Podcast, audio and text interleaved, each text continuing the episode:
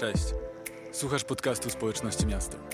Wierzymy, że to słowo zainspiruje Cię i poprowadzi do zwycięstw w Twoim życiu.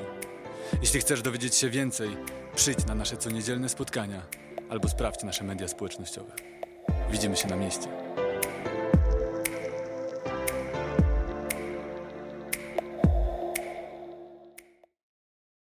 Raz jeszcze, kochani, witam Was serdecznie tutaj zarówno na miejscu fizycznie, jak i tych, którzy oglądają nas dzisiaj online. Wspaniale jest być razem wokół Bożego Słowa. E, Moim też przywilejem jest to dzisiaj, żeby głosić do Was to słowo. Bardzo się z tego cieszę. Mam nadzieję, że jesteście gotowi. Jeśli tak, to zapnijcie swoje pasy i zaczynamy. Kochani, w życiu z Bogiem każdego dnia jesteśmy zaproszeni do wielu wspaniałych rzeczy. Przede wszystkim jesteśmy zaproszeni do tej relacji z Nim, do tej najważniejszej, pionowej relacji, bliskości, intymności z Nim, gdzie możemy odkrywać to, jaki jest nasz Bóg. Jesteśmy zaproszeni również do budowania poziomych relacji tutaj w Kościele, w Bożej rodzinie. Możemy być połączeni. Jesteśmy również zaproszeni do tego, żeby nieść Jego obraz. Jesteśmy stworzeni na Jego obraz i podobieństwo, więc możemy nieść Jego obraz. Jesteśmy również zaproszeni do tego, żeby reprezentować Jego królestwo na ziemi, tak jak to królestwo Jego jest w niebie. Ale jest taka jedna szczególna rzecz, jedna szczególna rzecz, do której jesteśmy zaproszeni i tym czymś jest możliwość kształtowania kultury naszego życia. Bóg chce, żebyś ty i ja, żebyśmy kształtowali kulturę naszego życia i co więcej, Bóg chce, żebyśmy tą kulturę naszego życia kształtowali na wzór kultury Bożego Królestwa. Amen? I może zastanawiasz się, w jaki sposób mam kształtować tą kulturę mojego życia na wzór kultury Bożego Królestwa. Otóż, kiedy, jak to mówi Boże Słowo, rodzisz się na nowo, stajesz się nowym stworzeniem w Jezusie Chrystusie, to Duch Święty zamieszkuje w Twoim wnętrzu i każdego dnia w relacji z Duchem Świętym możesz widzieć tą duchową rzeczywistość. Możesz widzieć to, jak wygląda życie człowieka, jak wygląda rzeczywistość życia człowieka, którego, ży którego serce jest poddane Bogu, którego królem jest Jezus Chrystus. To jest właśnie Królestwo Boże. Królestwo Boże jest wszędzie tam, gdzie panuje Jezus Chrystus. I gdy patrzymy w duchu i widzimy, jakie są standardy tego życia, jaka jest atmosfera tego życia, jaka jest w końcu kultura Bożego Królestwa, to na ten wzór możemy kształtować kulturę naszego życia. Bóg chce, żebyś kształtował kulturę swojego życia na wzór kultury Bożego Królestwa. Ale proces kształtowania kultury to nie jest taki prosty proces. Pozwólcie, że pokażę Wam, jak to mniej więcej w naszym życiu wygląda. Kiedy oddajemy Bogu nasze stare życie, On daje nam nowe życie, to wówczas na początku drogi z Nim jesteśmy nastawieni na zdobywanie. Chcemy dowiadywać się jak najwięcej o tym, jaki jest nasz Bóg, jaka jest Jego miłość do nas, jak bardzo On nas kocha, kim my jesteśmy w Nim i co jest dla nas dostępne w tym życiu, które mamy w Bogu. Więc jesteśmy nastawieni na zdobywanie informacji, wiedzy na temat naszego Boga. I to jest ten pierwszy okres. I w sumie, gdy patrzymy na Boże Słowo, to widzimy właśnie ten obraz tego, że, że właśnie kiedy dostajemy nowe życie w Bogu, dostajemy też nowe serce. I to nowe serce jest chłonne. Ono chce chłonąć informacje na temat tego, jaki jest mój Bóg, jaka jest Jego miłość do mnie, jaka jest Jego łaska. Inny obraz, który może być dla Was pomocny, to kiedy rodzi się fizyczne dziecko, to takie nowe stworzenie jest oceniane w takiej skali Abgar, a oprócz tego też położne sprawdzają, czy ten noworodek ma prawidłowy odruch ssania. Powiedzmy razem ssanie.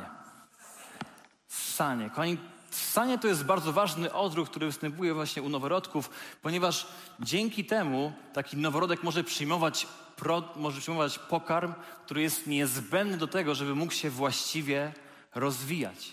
I podobnie w tym duchowym życiu, kiedy rodzimy się na nowo, kiedy jesteśmy takimi duchowymi dziećmi, potrzebujemy mieć ten właściwy odruch ssania. Potrzebujemy, jak pisze Paweł, Piotr, przepraszam, w swoim liście, potrzebujemy zapragnąć tego niesfałszowanego mleka Bożego Słowa, tego duchowego pokarmu, dzięki któremu możemy wzrastać i rozwijać się w Bożym życiu. I na początku, tak jak mówiłem, jesteśmy nastawieni na zdobywanie, na chłonięcie nowych informacji. Do tego, kiedy słyszymy różne kazania, nauczania, świadectwa życia, to ze słuchania rodzi się wiara, jak czytamy w liście do Rzymian, a ta wiara jeszcze dodatkowo nas motywuje, żeby poznawać więcej, żeby odkrywać więcej, więcej i więcej. I nieco później w tym procesie okazuje się, że wiedza i informacje na temat Boga przychodzą w naszym życiu znacznie szybciej niż działanie. Wiedza i informacja na temat tego, jaki jest nasz Bóg, przychodzi znacznie szybciej niż nasze działanie w oparciu o tą wiedzę, i to jest ogromny problem. Gdzie to czasami przypomina grę w Tetrisa. Nie wiem, jak wielu z Was spotkało się w swoim życiu. Myślę, że każdy na różnym etapie spotkał się z Tetrisem. Tetris, prosta gra, która polega na tym, że na naszej planszy pojawiają się figury. Figury o różnym kształcie. I naszym zadaniem jest tą, każdą z tych figur, która się pojawia na planszy, umiejscowić na tej planszy, tak żeby zapełnić wszystkie przestrzenie. Jeśli uda nam się zapełnić jeden rząd, zdobywamy punkty, zdobywamy kolejne poziomy, kolejne levele. I ważne jest to, że te figury pojawiają się regularnie i wraz z każdym kolejnym poziomem pojawiają się coraz szybciej. Więc mamy coraz mniej czasu na to, żeby umieścić tą figurę w odpowiednim miejscu. I podobnie jest w naszym życiu, gdzie wiedza i informacje na temat tego, jaki jest nasz Bóg, przychodzą znacznie szybciej niż nasza możliwość działania. Wiedza, czyli te klocki, przychodzą znacznie szybciej niż nasza możliwość umiesz, umiesz, umie, mm, umieszczenia ich we właściwym miejscu naszego życia. Wiecie, te informacje na temat tego, jakie jest to życie w Bogu, przychodzą znacznie szybciej niż Twoja możliwość przyłożenia tego słowa do konkretnego obszaru życia i zadziałania w oparciu o to słowo. Pozwólcie, że podam Wam parę przykładów. O wiele łatwiej jest wysłuchać nam dziesięciu kazań, niż razem z Duchem Świętym przepracować jedną rzecz w naszym charakterze. Ktoś się zgodzi? Czyli o wiele łatwiej jest pojechać na trzydniową konferencję, gdzie mamy każdego dnia pięć potężnych sesji, pięć potężnych kazań, do tego całe nocne uwielbienie, niż pojechać, spotkać się z kimś, kto nas zranił w przeszłości, komu musimy przebaczyć. Czyli o wiele łatwiej jest być wyrwanym w niedzielę z krzesła przez kaznodzieję, niż w poniedziałek wyrwać się wcześniej z łóżka, żeby spędzić czas z Bogiem. Czyli wiedza przychodzi w naszym życiu o wiele szybciej niż działanie, i to jest ogromny problem. Potrzebujemy charakteru do tego, żeby pokonać tą pokusę zdobywania kolejnej wiedzy, kolejnych informacji, a zamiast tego skupić się na działaniu. Jak mogę to słowo zaaplikować do mojego życia? Jak mogę to umiejscować w jakimś odpowiednim miejscu mojego życia? I tu potrzebny jest charakter, to jedna rzecz. A druga rzecz, okazuje się, że też nie jest ważne tak bardzo to, co wiesz i ile wiesz, ale najistotniejsze jest to, jak wiesz. Gdzie potrzebujemy tej jakościowej informacji nie tylko na poziomie naszej głowy, ale informacji na poziomie naszego serca. Jeśli o tym śpiewaliśmy, że, że potrzebujemy pokonać ten najdłuższy dystans w życiu człowieka, czyli z głowy do serca. To nie jest dystans olimpijski, ale jednocześnie jest najtrudniejszym dystansem w życiu każdego człowieka z głowy do serca. Kiedy ta informacja na temat tego, jaki jest Bóg, przez modlitwę, przez post, przez czas spędzony z Nim, przez uwielbienie, ona może pomału kapać do naszego serca, z głowy do serca i wówczas staje się tą jakościową informacją, tym, co nazywamy objawieniem i dopiero objawienie uzdalnia nas do tego, żebyśmy mogli zadziałać w oparciu o Boże Słowo. Amen? Więc kształtując tą kulturę naszego życia na wzór kultury Bożego Królestwa, potrzebujemy objawienia, do tego potrzebujemy działania w oparciu o objawienie i potrzebujemy charakteru, żeby jeśli nie wyszło nam raz, zadziałać drugi raz, trzeci, kolejny, aż do momentu przełomu, aż do konkretnych efektów i zmiany kultury. W ten sposób kształtujemy kulturę naszego życia. I chcemy tą kulturę, tak jak mówiłem, kształtować na wzór kultury Bożego Królestwa. I jak spojrzymy na Boże Słowo, to możemy w tej duchowej rzeczywistości zobaczyć wiele rzeczy, które są w Bożym panowaniu, dostępne dla nas w życiu. Ale jedną z takich cech kultury Bożego Królestwa, która mnie szczególnie jakoś intryguje, jest obfitość. Z całą pewnością możemy powiedzieć, że elementem kultury Bożego Królestwa jest obfitość. Gdy spojrzymy na najnowsze doniesienia naukowców, tych, którzy zarówno badają tą makroskalę, jak i mikroskalę, to widzimy, że oni wciąż odkrywają coś nowego, coś niesamowitego w Bożym stworzeniu.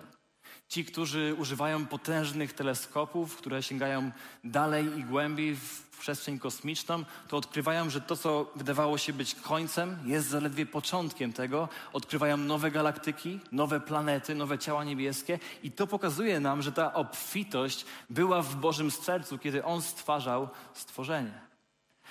I tak samo w drugą stronę, kiedy w mikroskali, kiedy używamy potężnych mikroskopów, to wiecie, naukowcy przez wieki próbowali odkryć, jaka jest ta najmniejsza jednostka budująca naszą rzeczywistość. I kilkukrotnie wydawało im się, że już wiedzą, czym to jest, że są to może protony, a może neutrony, elektrony. Później okazywało się, że jest coś jeszcze więcej, jakaś jeszcze mniejsza jednostka, fotony, kwarki. I to również pokazuje nam w tej mikroskali, że Bóg naprawdę miał tą obfitość, różnorodność w swoim sercu, kiedy tworzył świat. Ale nie musisz być naukowcem, żeby móc zaobserwować obfitość Bożego stworzenia. Wystarczy, że teraz odwrócisz się w prawo lub w lewo Śmiało zrób to w prawo, lewo. Spójrz na swojego sąsiada, na jego oczy, na jego uszy, na jego włosy, rysy twarzy. Wiecie, już samo to pokazuje to, jaką obfitość Bóg miał w swoim sercu, kiedy tworzył swoje stworzenie. Każdego z nas stworzył wyjątkowego, niepowtarzalnego. Linie papilarne każdego człowieka są niepowtarzalne. Wiecie, tak wiele elementów naszego ciała jest wyjątkowych. Nie ma drugiej takiej sztuki w całym wszechświecie. Możesz, o ile to nie jest nie twoja żona albo nie twój mąż, to możesz powiedzieć do osoby obok, jesteś niezłą sztuką. Śmiało, jesteś niezłą sztuką. Wyjątkową, unikalną sztuką. Nie ma drugiej takiej jak ty. Kochani, więc to wszystko mówi nam o tym, że Bóg miał tą obfitość w sercu, kiedy tworzył swoje stworzenie, ale też widzimy tą obfitość w Jego Słowie. Przez cały Stary Testament i Nowy Testament widzimy, jak Bóg zaopatrywał swój lud, najpierw Izrael, potem Kościół, ale też y, widzimy to w życiu szczególnie Jezusa, życiu Jezusa, które reprezentowało kulturę Bożego Królestwa. Widzimy, jak Jezus rozmnażał chleb i ryby na pustkowiu, jak karmił dziesiątki tysięcy ludzi i to również mówi nam o obfitości, o kulturze obfitości, która jest w Bożym Królestwie. I muszę Wam powiedzieć, że to objawienie o obfitości było jednym z tych rzeczy, które miało kluczowy wpływ na kształt mojego życia. Czyli najpierw było to jakieś jedno nauczanie, jakieś jedno kazanie, które usłyszałem, Potem doszło kolejne, potem doszła do tego jakaś historia życia, jakieś świadectwo. I ta ilość informacji łączyła się w całość i zacząłem z tą informacją, na temat tych informacji modlić się do Boga i prosić Go, Boże, pozwól mi to zobaczyć nie tylko głową, ale zobaczyć to na poziomie mojego serca. Pozwól mi poznać to sercem i modliłem się o tą odwagę, żeby zadziałać w oparciu o to objawienie. I ta informacja o obfitości pomału kapały do mojego serca i pojawiła się wówczas taka nieśmiała myśl. A może bym tak wypróbował Boga w dziesięcinie? Bo tak czytałem w Malachiasza, że on mówi: Wypróbujcie mnie i sprawdźcie, czy nie otworzę wam zaworów niebieskich, czy nie będę wam błogosławił. Więc pomyślałem: Spróbuję w dziesięcinie. Oddałem moją pierwszą dziesięcinę, kilkadziesiąt złotych. Od tego zaczynałem. I zobaczyłem, że Bóg jest wierny, że Bóg się troszczy o moje zaopatrzenie, o zaopatrzenie dla mojego życia. Później dałem mu, trochę zachęcony, dałem mu kolejną dziesięcinę, sto kilkadziesiąt złotych. I byłem zachęcony, żeby iść w tym dalej, dalej. I do dzisiaj, od kilku lat trwam w tym, bo widzę, jak Bóg troszczy się o mój dom, o zaopatrzenie dla mojego domu. Wiecie, tak samo byłem zachęcony, żeby spróbować być hojny, tak jak On jest hojny. I na początku, wiecie, to było takie dni małych początków, więc szarpnąłem się na to, żeby postawić komuś kawę. Kilkanaście złotych, ale to, co się działo w moim sercu, było naprawdę potężne. Wiecie, te dni małych początków, kiedy pozwalamy Bogu zachęcić się i działamy w oparciu o to objawienie naszego serca, to wówczas to jest początek czegoś naprawdę wielkiego w życiu każdego z nas.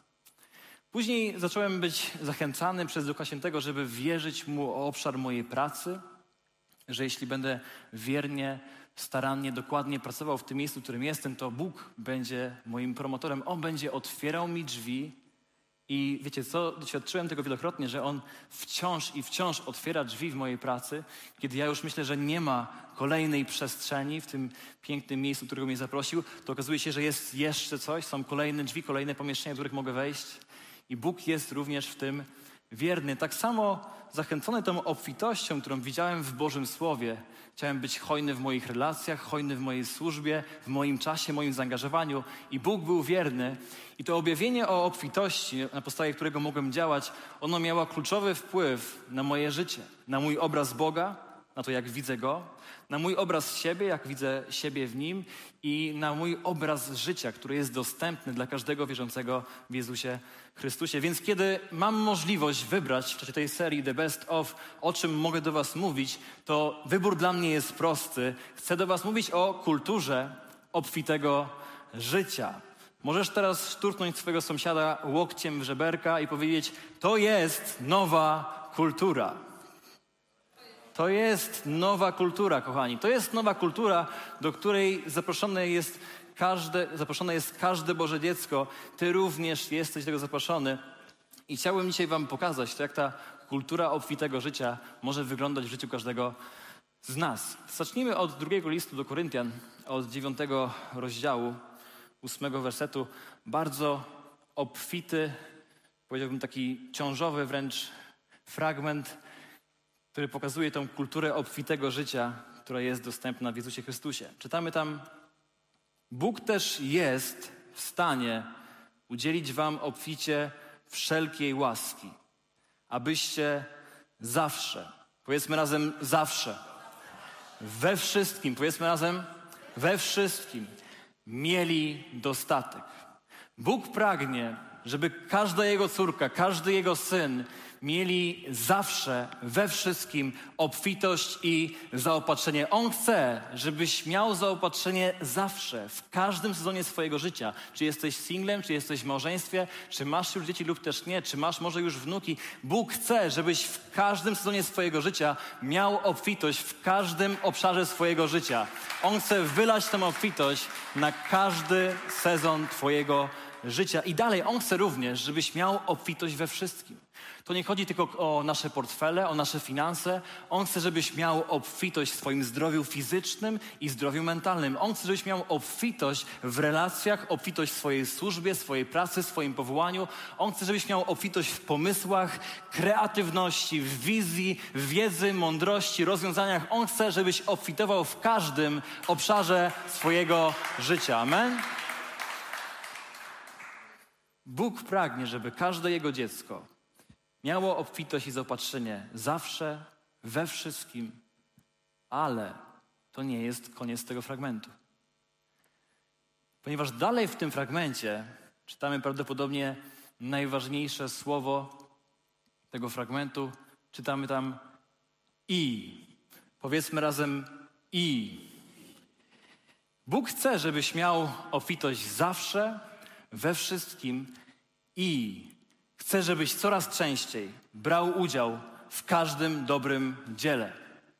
Bóg chce, żeby Jego dzieci miały dostatek, miały obfitość i zaopatrzenie w każdym obszarze swojego życia i w każdym sezonie, ale to nie miało być celem samym w sobie. Bóg chce, żebyś obfitował, ale z tego miejsca obfitości, miejsca błogosławieństwa, żebyś błogosławił innych, żebyś mógł tą obfitością dzielić się z innymi, żebyś mógł służyć innym z miejsca obfitości i pełni. Nie możemy służyć prawdziwie drugiemu człowiekowi z miejsca braku, z miejsca długu, miejsca udowadniania czegoś, ale dopiero z miejsca obfitości i pełni możemy Mu prawdziwie usłużyć. Amen?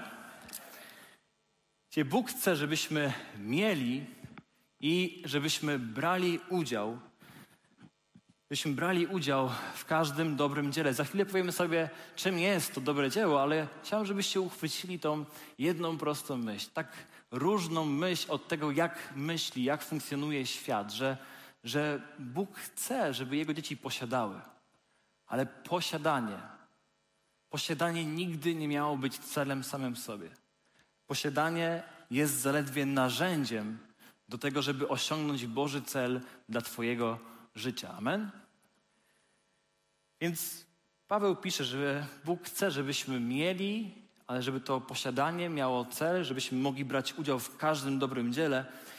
I jest wiele dobrych dzieł. Może pomyślałeś o którymś, może jakiejś naszej jednym z tych polskich naszych e, narodowych dum, o Wielkiej Orkiestrze Świątecznej Pomocy, albo może o Szlachetnej Paczce, albo może pomyślałeś o polskiej akcji humanitarnej. Jest wiele globalnych inicjatyw, jest wiele też lokalnych tutaj w mieście. Podejmowaliśmy różne charytatywne też inicjatywy, ale oprócz tych wielu wspaniałych dzieł jest jedno szczególne dobre dzieło.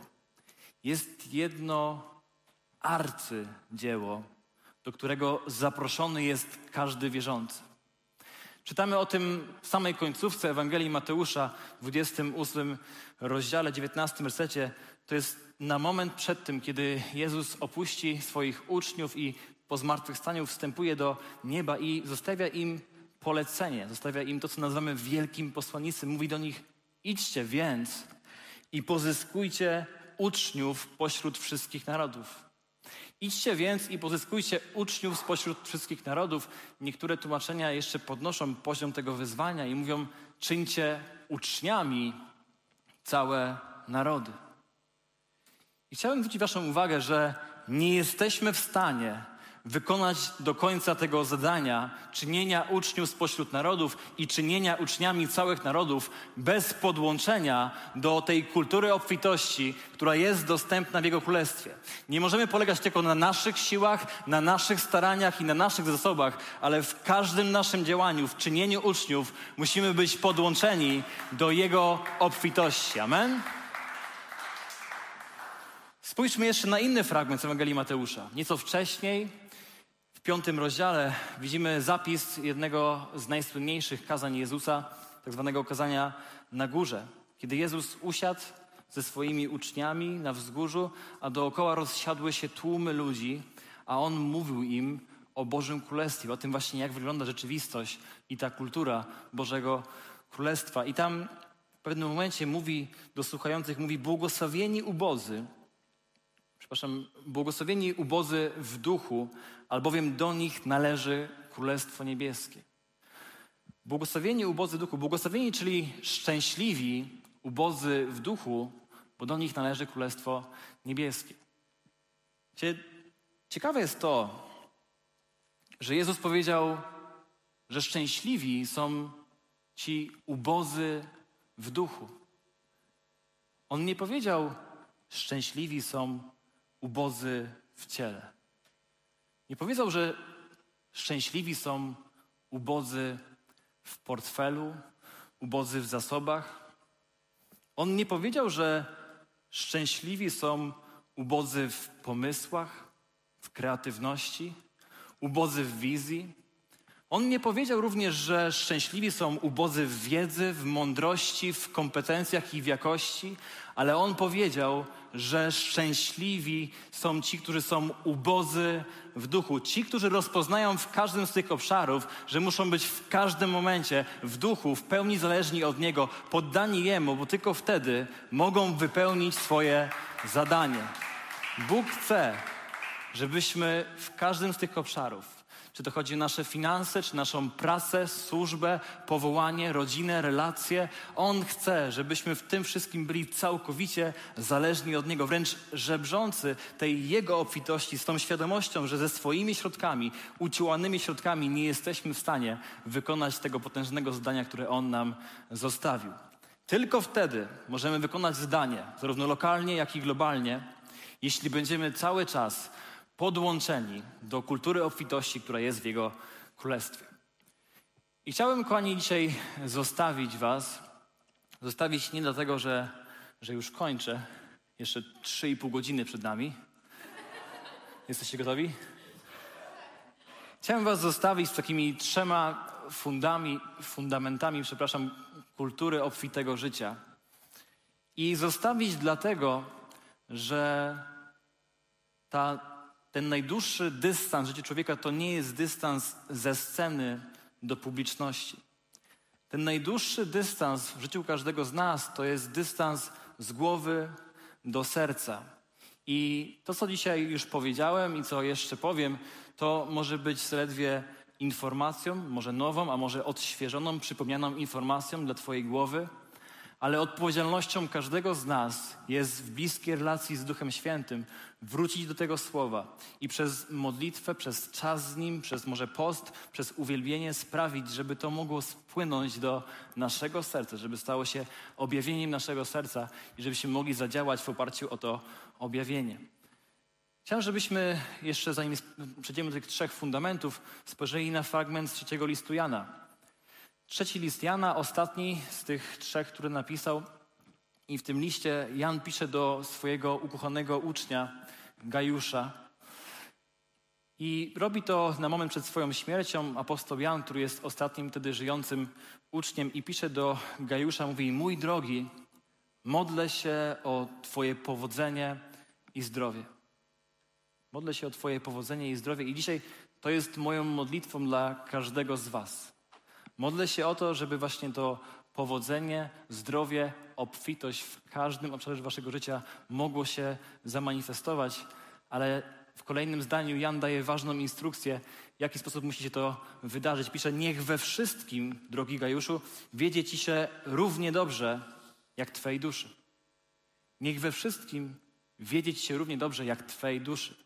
Apostoł Jan na koniec swojego życia zostawia swojego ucznia, ale również każdego z nas z tą jedną z najważniejszych dynamik duchowego życia.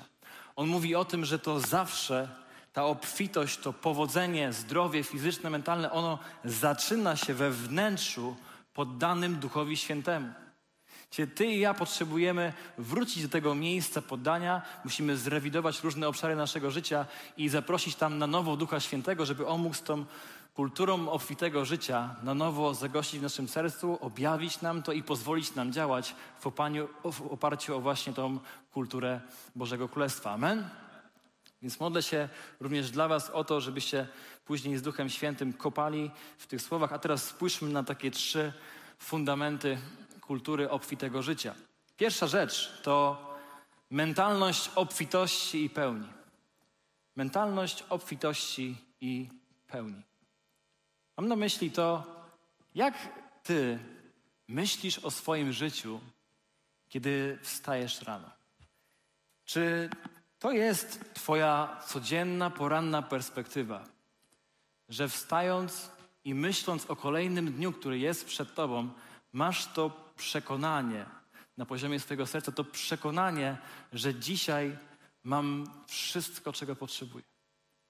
Że niezależnie od tego, jak wygląda Twój plan dnia, jak wygląda dzisiaj Twoja praca, co Cię dzisiaj czeka w Twoim miejscu pracy, jakie spotkania są przed Tobą, jakie wyzwania są do pokonania, jakie rachunki do zapłacenia, jakie zadania do wykonania, to niezależnie od tego masz tą mentalność obfitości, mentalność pełni w tym miejscu, w którym jesteś. Możesz cieszyć się Bogiem, możesz cieszyć się tym, kim jesteś w Nim i możesz cieszyć się tym życiem, które masz w Nim. Mentalność obfitości i pełni, która mówi, mu, że, mówi nam każdego dnia, że tu, gdzie jestem, mam wszystko, czego potrzebuję. W tym sezonie życia, w którym jestem, niezależnie od tego, czy jestem singlem, czy jestem w małżeństwie, mam wszystko, czego potrzebuję. W tym sezonie życia, w tej miejscu pracy, w którym aktualnie jestem, mam wszystko, czego potrzebuję. W tej rodzinie, w której Bóg mnie postawił, mam wszystko, czego potrzebuję.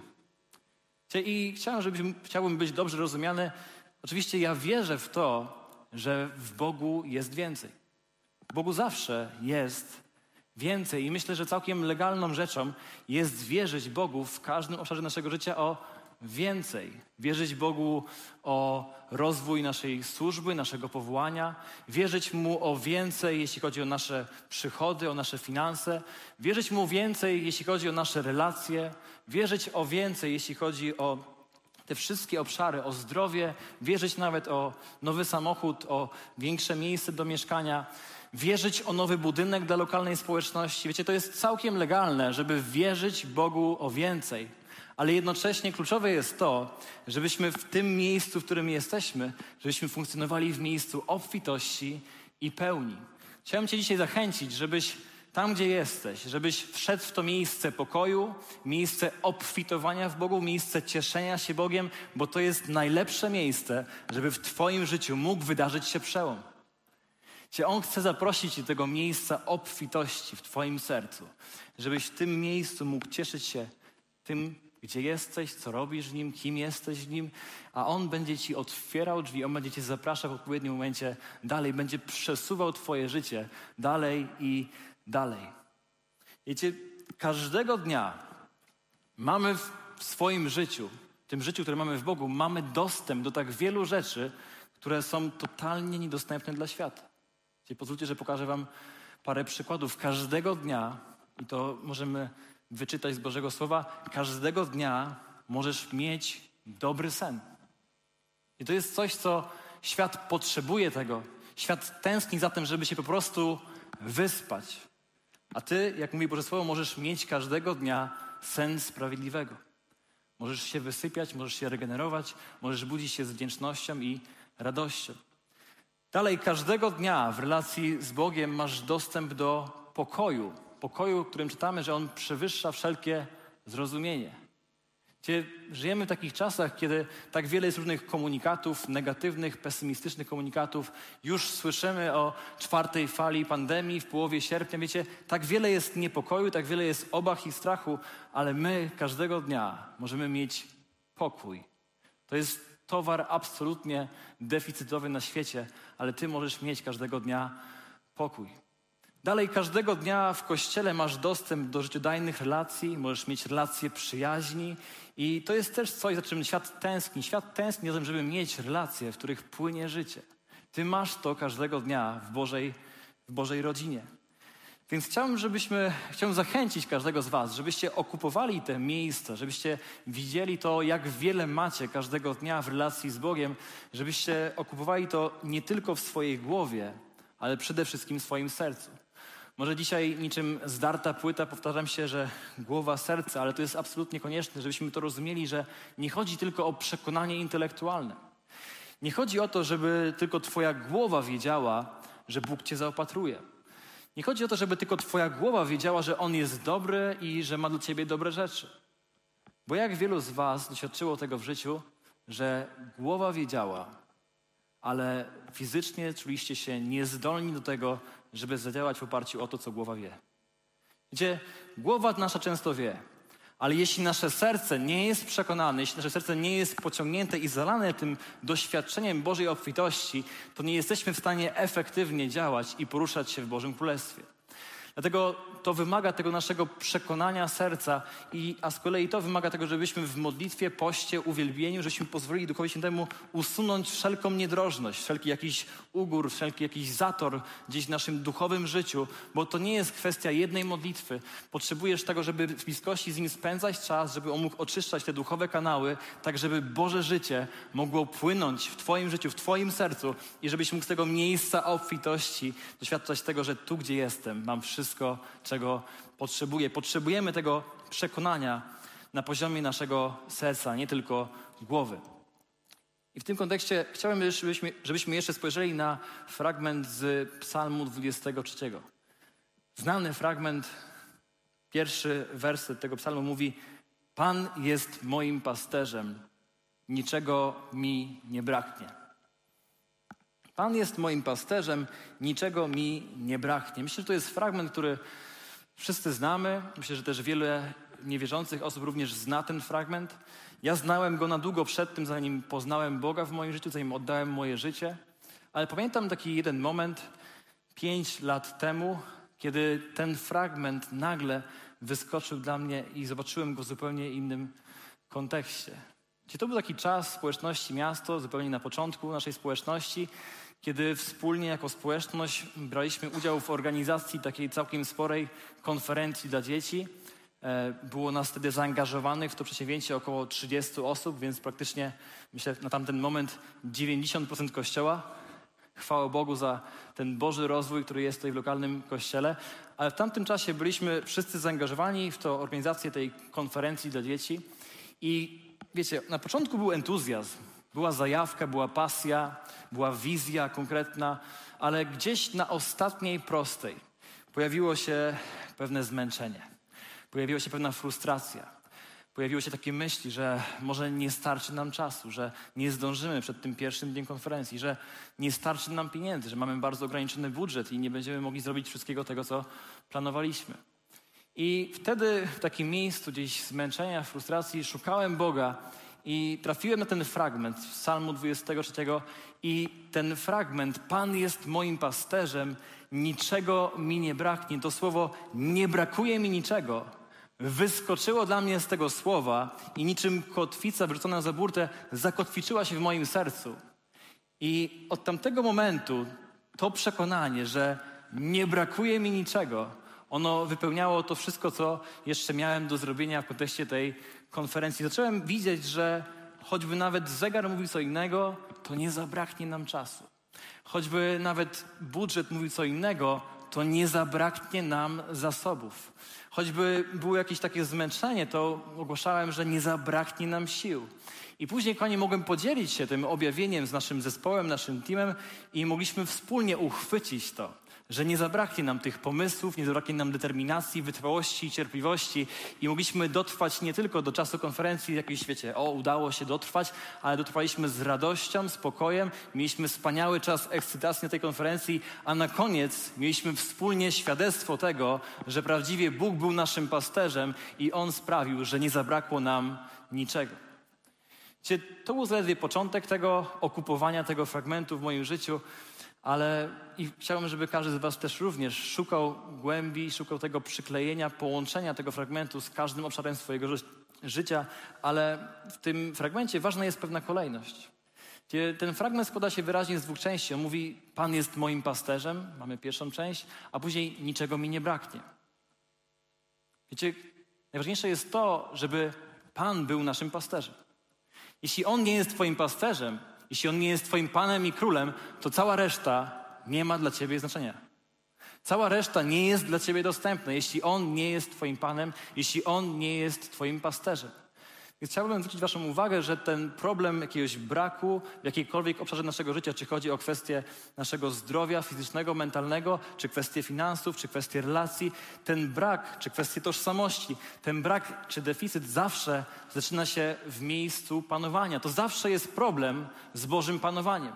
Wiecie, to jest tak prosta rzecz, ale naprawdę musimy zawsze upewnić się, jeśli zmagamy się z czymś w jakimś obszarze, to musimy wrócić do tego miejsca Bożego panowania i upewnić się, że na pewno w tym obszarze, w którym się zmagamy z jakimś problemem, czy w tym miejscu prawdziwie On jest Panem. Nie tylko w naszych ustach, nie tylko w naszym wyznaniu, ale również na poziomie naszego serca. To zawsze jest problem panowania.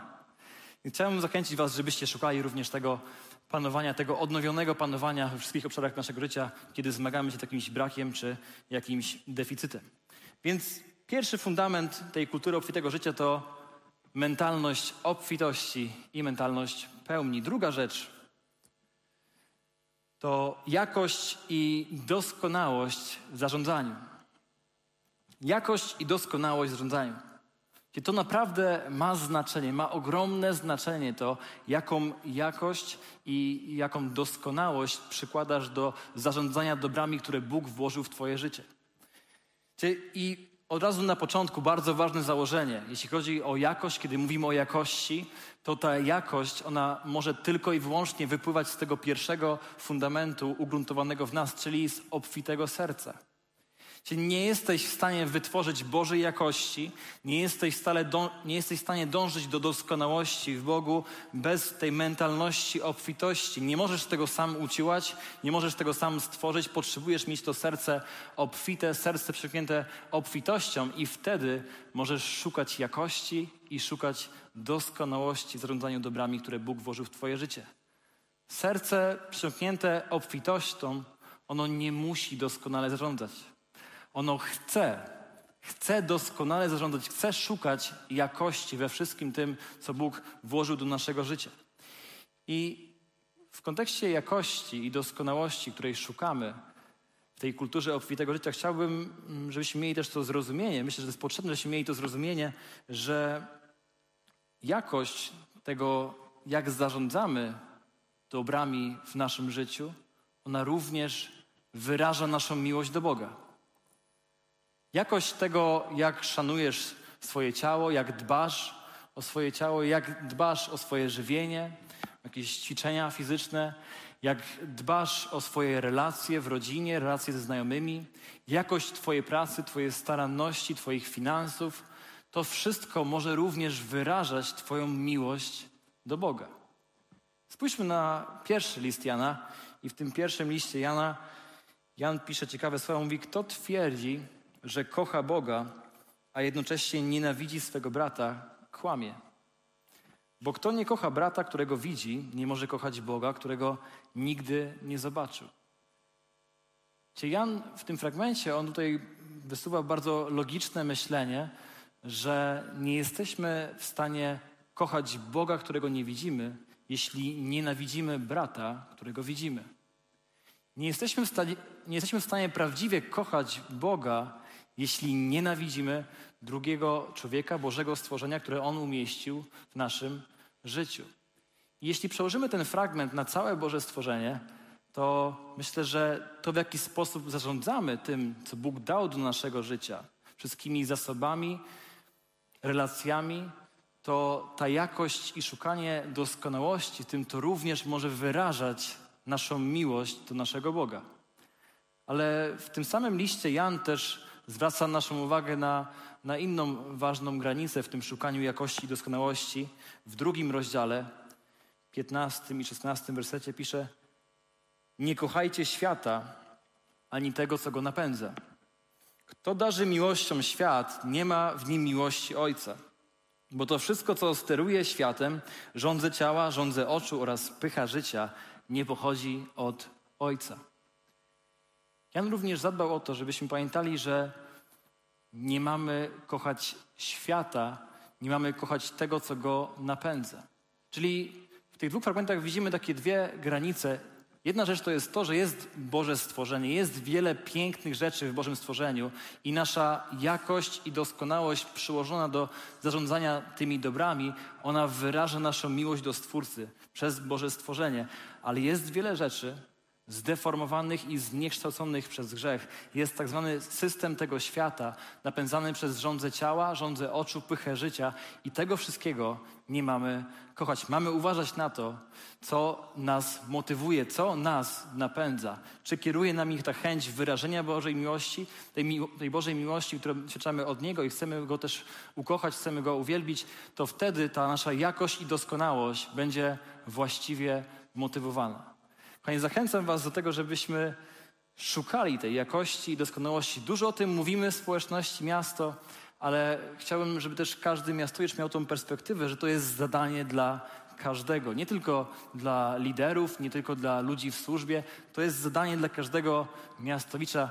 To jest Twoje najważniejsze kazanie, które wygłosisz w swoim życiu.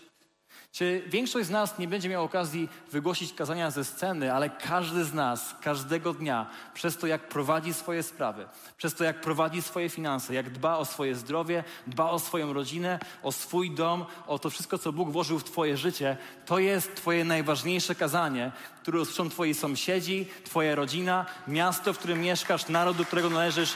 To jest kazanie Twojego życia, więc zadbaj o to, żeby to było dobre kazanie. Amen. I marzę o tym, żeby Kościół był miejscem Bożej jakości. Nie tej jakości uciłanej z naszych zasobów, ale jakości, która wypływa z obfitości i pełni naszego serca.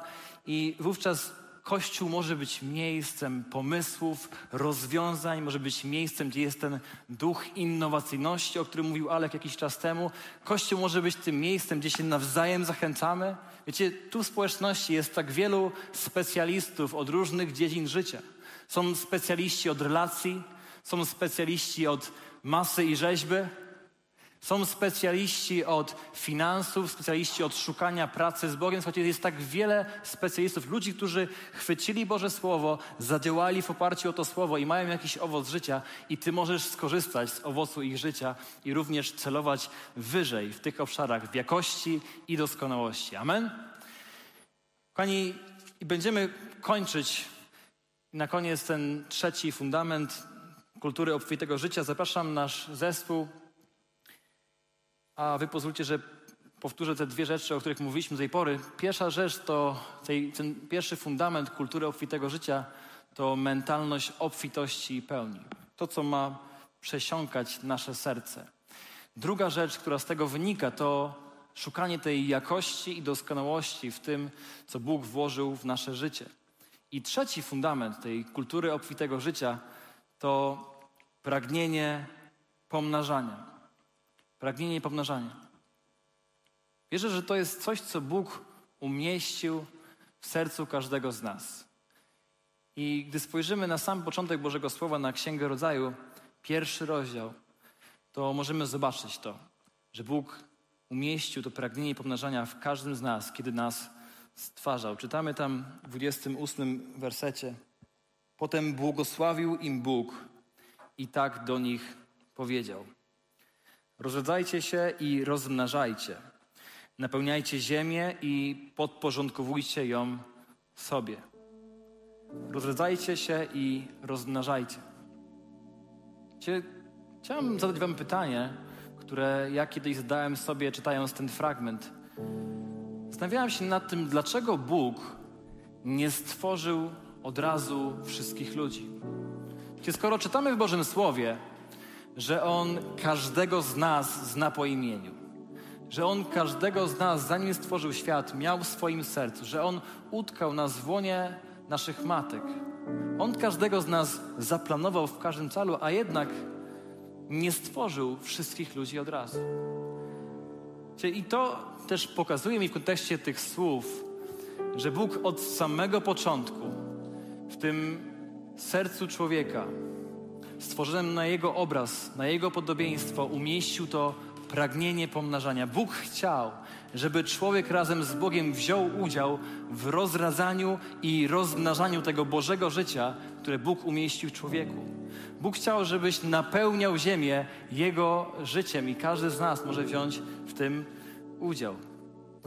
I dalej czytamy następnie, Bóg powiedział, oto daję wam pierwszym ludziom wszelkie rośliny wydające nasienie na całej ziemi oraz wszelkie drzewa, których owoc ma w sobie nasienie.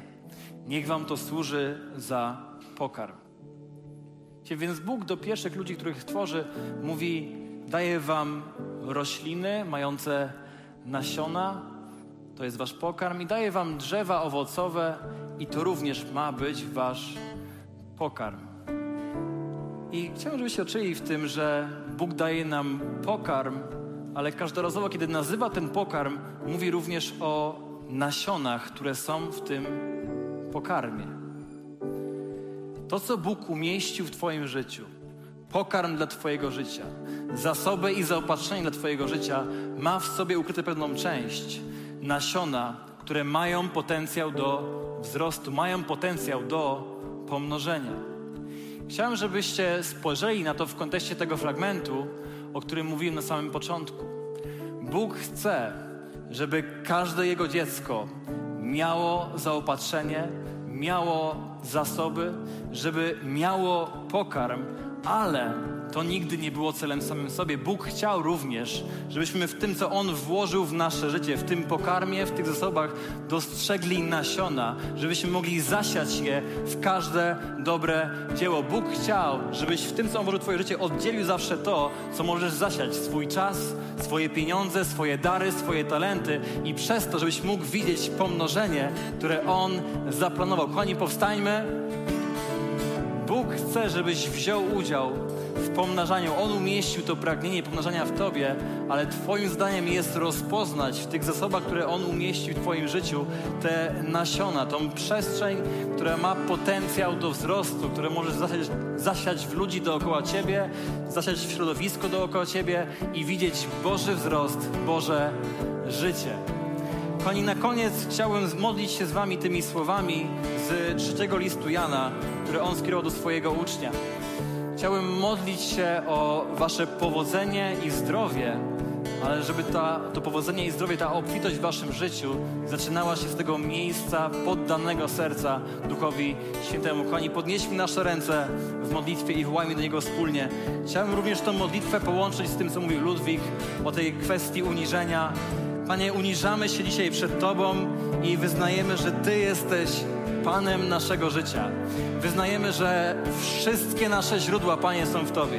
Ty jesteś Abba, Ty jesteś Ojciec i wszystkie źródła są w Tobie. Panie, wyznaję, że Ty jesteś zaopatrzeniem nad życiem każdego z nas, że od Ciebie pochodzi zaopatrzenie i zasoby dla naszego życia, ale też ogłaszam, Panie, dzisiaj to objawienie nad każdym z nas, to odnowienie i odświeżenie w tej perspektywie, że Ty chcesz, żebyśmy mieli, żebyśmy posiadali, ale to nie jest celem samym sobie. Panie, proszę Cię, żebyś wypchnął nas do tego, żebyśmy widzieli, że to jest tylko narzędzie. To jest narzędzie, żebyśmy mogli używać tego do poszerzania Twojego Królestwa. Panie, daj nam wejrzenie, jakie możemy uczynić kroki w kierunku tego, tej obfitości Twojego Królestwa. Panie, modlę się o taką prostą instrukcję dla każdego z nas, w jaki sposób możemy siać w to Twoje dzieło, to dzieło czynienia uczniów pośród wszystkich narodów. Panie, modlę się o to, żebyś objawił nam kulturę obfitego życia i już teraz dziękuję Ci za to w imieniu Jezusa Chrystusa. Powiedzmy razem, kochani, Amen i uwielbimy naszego Boga.